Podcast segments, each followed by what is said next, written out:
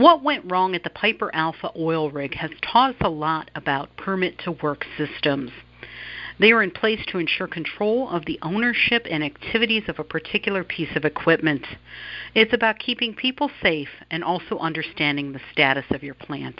Process Safety with Trish and Tracy is a production of Chemical Processing. Chemical Processing focuses on serving engineers, designing, and operating plants in the chemical industry. Welcome to Process Safety with Trish and Tracy, the podcast that aims to share insights from past incidents to help avoid future events. I'm Tracy Purdum, Executive Digital Editor with Chemical Processing, and as always, I'm joined by Trish Kerin, the Director of the IChemE Safety Center. Hey Trish, how are you? Hey Tracy, I'm doing really well today. How are you doing? Doing just fine. Uh, getting a lot of work started. You know, the the first month of the year is usually a little bit slower, but now we're getting into the groove of all the the things moving and webinars and all sorts of things happening. So getting busy. Absolutely, and I'm looking forward this year to attending face-to-face conferences again. So that's quite an exciting uh, future I see. Hopefully. Absolutely, that's been a long time coming. It's going to be strange, don't you think? Oh, will be. I, uh, I'm not quite sure how it's all going to feel, but uh, I'll give it a go. I hope to get over to Texas in April. Uh, that's for the Global Congress on Process Safety in April. Well, in this episode, we are addressing permit to work, systems that are used to ensure that work is done safely and efficiently.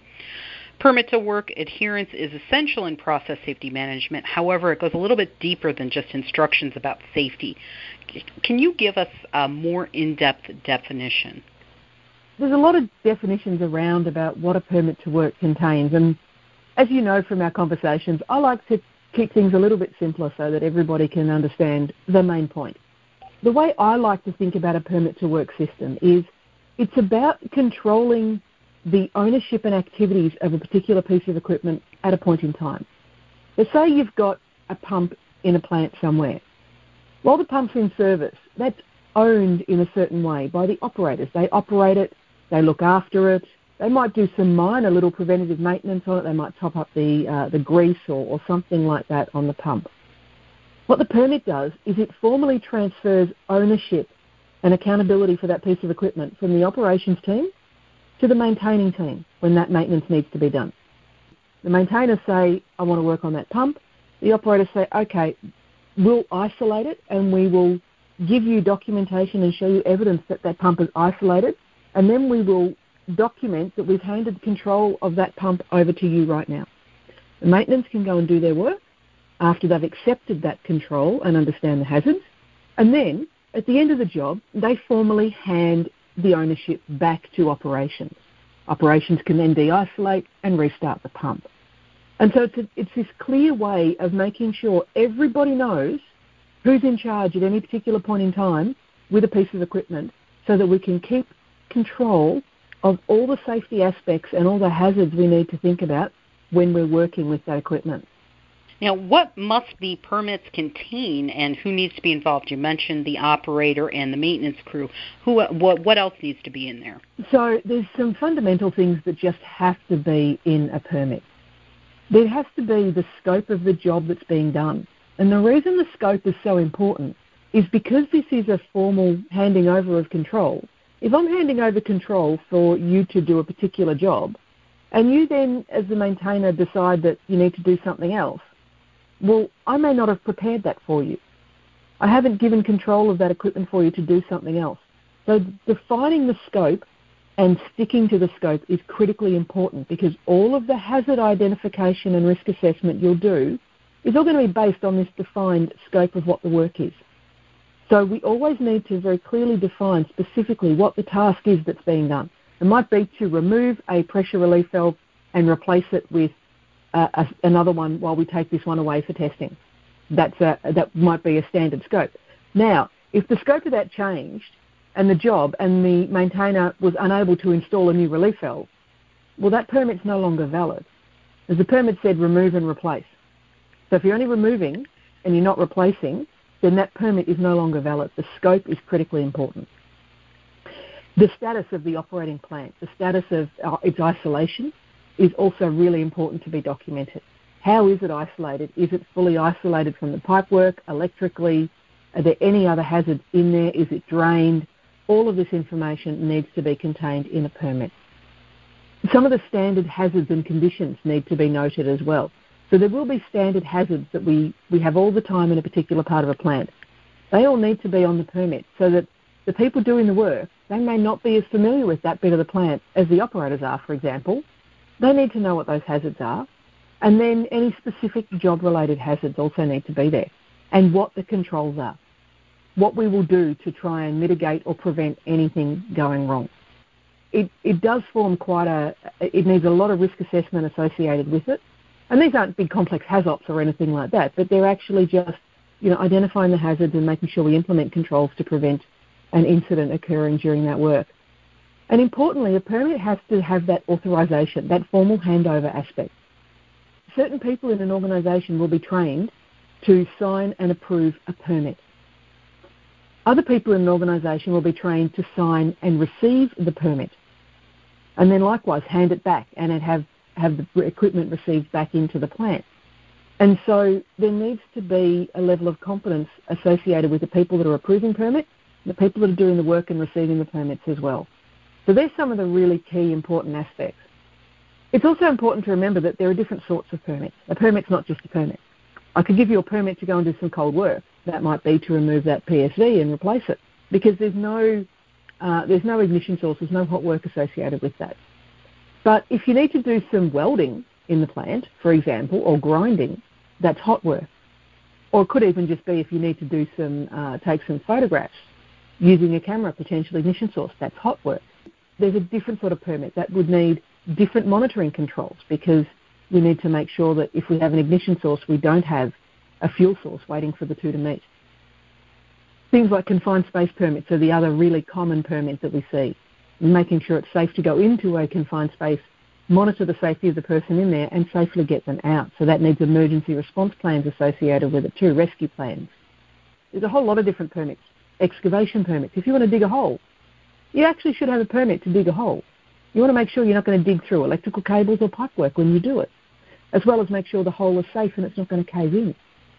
There's all sorts of different permits that are needed in a facility to make sure that we maintain and manage that control of the site or the equipment and its handover, the work that's done within the scope, and then the safe handing back. How is this policed? You you mentioned that um, somebody signs off on it. Is there also time constraints with it? So if a permit is is submitted, then is there a time constraint when it needs to happen? And uh, I guess what I'm getting at is how are the checks and balances happening?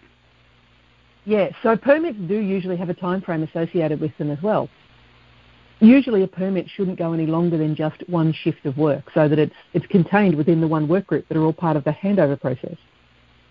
Sometimes a permit may only be given for a, a shorter period of time. You've got four hours. At the end of four hours, we need this job completed for various reasons, and so the permit will cease at that point. Permits also actually are automatically suspended in the event of an emergency incident on the facility. So you can't just, if there's a, an emergency muster called and then the all clear is given, you can't just go straight back to work because you've got a permit. Your permit is no longer valid at that point. It needs to be revalidated because the situation, the conditions may have changed because of the emergency that occurred. So there are various reasons why a permit may be stopped it can be extended over multiple shifts, but you need a structured process to make sure a documented handover takes place between each shift so that everybody knows what's going on and we know that that, that equipment is still being contained within a safe way. And the way that this is checked is there needs to be, first of all, a very structured permit procedure in a facility. And that needs, as I said, people to be competent and trained in it. And then people need to follow that procedure a permit to work system is often a critical control in a major hazard facility as well. We try not to have administrative controls as critical controls when we're trying to prevent major incidents, but the fact is that a permit to work is one of those critical controls and it is administrative only. And that means we need to monitor its application. And there's a few different ways to monitor the application. One of the most common ones I see is spot checks where you have a process that says, you know, if I've got 10 permits, then every day I will physically inspect three of those permits. And I will make sure that the permit has been completed as per the procedure. So I'll have a checklist that tells me the things I need to check on the procedure. You know, is the scope clear? Has the job continued to the scope or has it crept out? And so it involves looking at the paperwork, it involves looking at the job site, talking to the people doing the job. And you also should check permits that have been completed to make sure the close-off process works as well. So that would involve checking a permit that's completely done and going through the checklist and making sure that everything has been done as per the permit should. And then you should be reporting the number of permit checks that you do because that then shows that you're checking the system.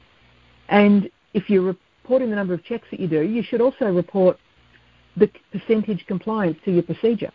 And if you're constantly seeing that there's one part of the procedure that no one's complying with, you've got a problem you need to fix in your procedure. Mm-hmm. If no one's complying with one particular part of it, there's a problem with the procedure. If you've got one person that's not complying with a particular part of the procedure, you need to understand why.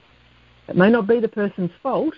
Remember, we, it, it's often not the person's fault. They do things for very good reasons. We need to understand the reason they do things and resolve that issue because we have these systems in place to protect the safety of the facility and, importantly, the people interacting with that facility. We produced a guidance document in the Safety Centre several years ago now on lead process safety metrics, and we talk about how to do, how to calculate uh, permit checks to schedule, and we also talk about compliance um, to procedure for permit checks as two of the metrics in that document. And late last year, we released a supplementary guidance document that actually looked at more in-depth monitoring and assurance of permit to work systems. So we've got this uh, this guidance document on permit to work systems and how to check and monitor that process. So there's some really good information in there to, to talk to you about what's in there. The other thing that happened this month is this month's uh, process safety beacon from the Centre for Chemical Process Safety, the CCPS, actually is all about permits. So get a copy, get yourself a copy of that and have a read of it. They talk about things like creep on the, the scope and, and all that sort of stuff. So there's a lot of great information out there on what should be in a permit and how to monitor the system and how to make sure it's working for you. Chemical Processing has also written a few articles about that. And I will offer a link in the transcript of this so that folks can get to that easily. Um, what is the purpose of permit to work aside from the safety aspect? Aside from the safety aspect, it also helps you understand what equipment is available for you at any point in time. So it can have some quite significant production implications for you. So if you've got a pump out of service for maintenance, and so there's a permit that's got that pump isolated, and you've got a spare pump that you're currently running because it's a spared system, if your spared pump breaks down, then having your permit to work system clearly documented will help you understand whether you can restart your other pump. Is there something wrong with it that it can't be restarted? Or can it be put back into service at this point in time? So permit to work systems actually help make it clear for everybody what status your equipment is in so that you know how you can work with the equipment you've got to make sure you can continue to maintain production, obviously in a safe way. Its fundamental purpose is safety, but there are other benefits to permit systems as well.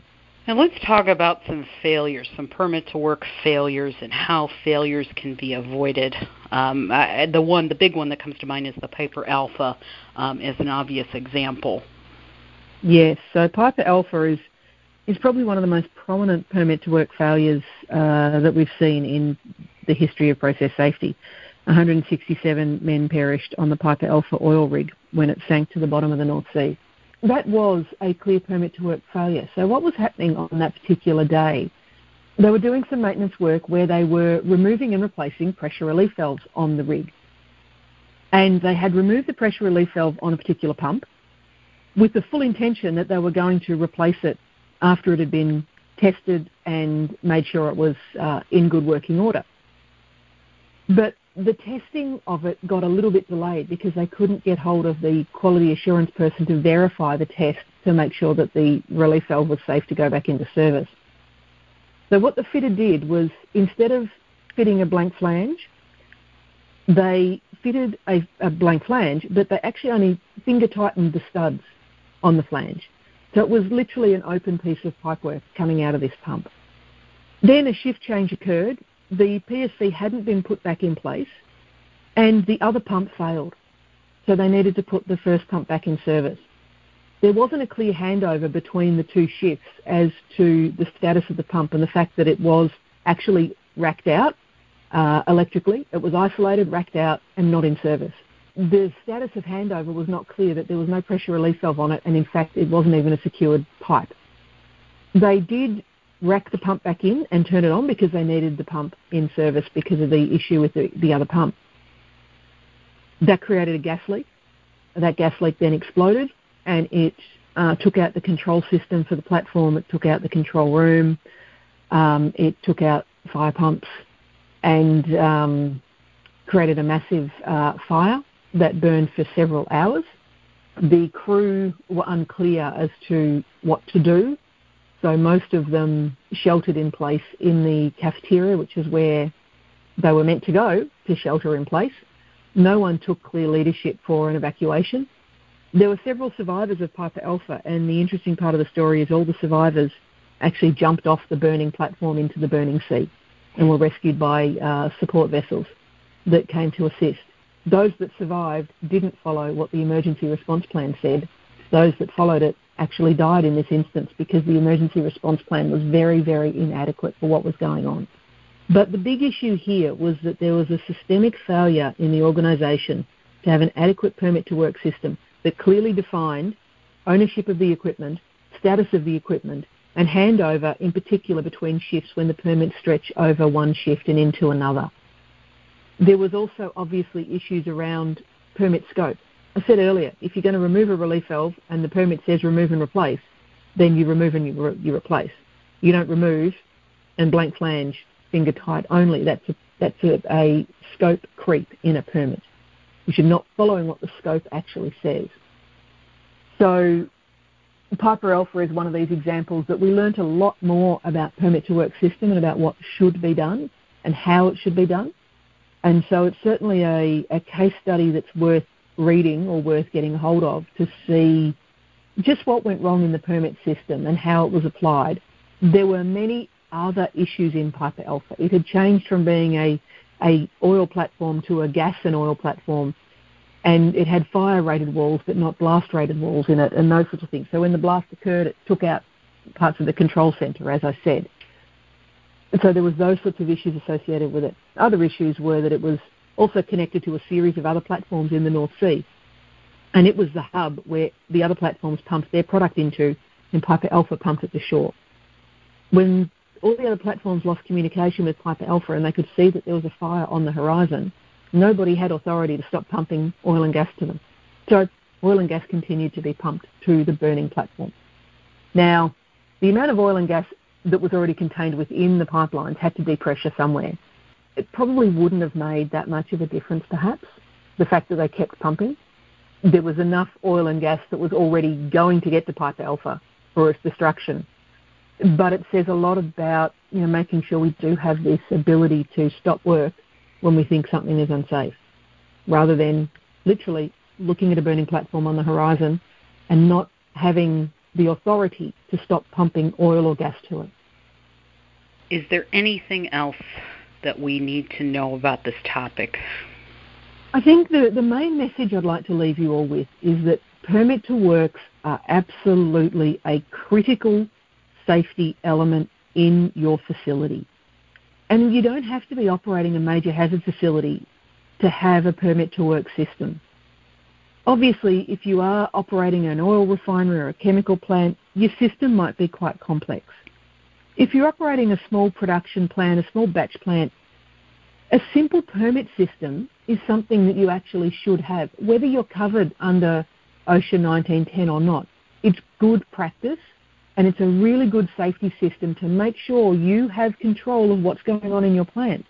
As we said, it's predominantly safety, but also helps you understand the status of equipment in your plant. So there is some, some production and operations benefits to them too. So if you don't have a, a good permit to work system in your facility, you need to implement one. You need to make sure you've got the isolations in place so that people can safely interact with machinery without the risk of the machinery killing them in some way. But you also need to make sure that you can safely interact with the machinery without you interfering with it in a way that's going to cause an incident. a fire, an explosion, something like that. Permit to works, they're absolutely critical. They have to be done no matter the scale of your business. This is about keeping people safe and also about understanding the status of your plant. Well, as always, Trish, you help us understand what's out there for us to, to live safer, work safer, and I appreciate your insight on this. Unfortunate events happen all over the world, and we will be here to discuss and learn from them. Subscribe to this free podcast so you can stay on top of best practices. On behalf of Trish, I'm Tracy, and this is Process Safety with Trish and Tracy. Safe.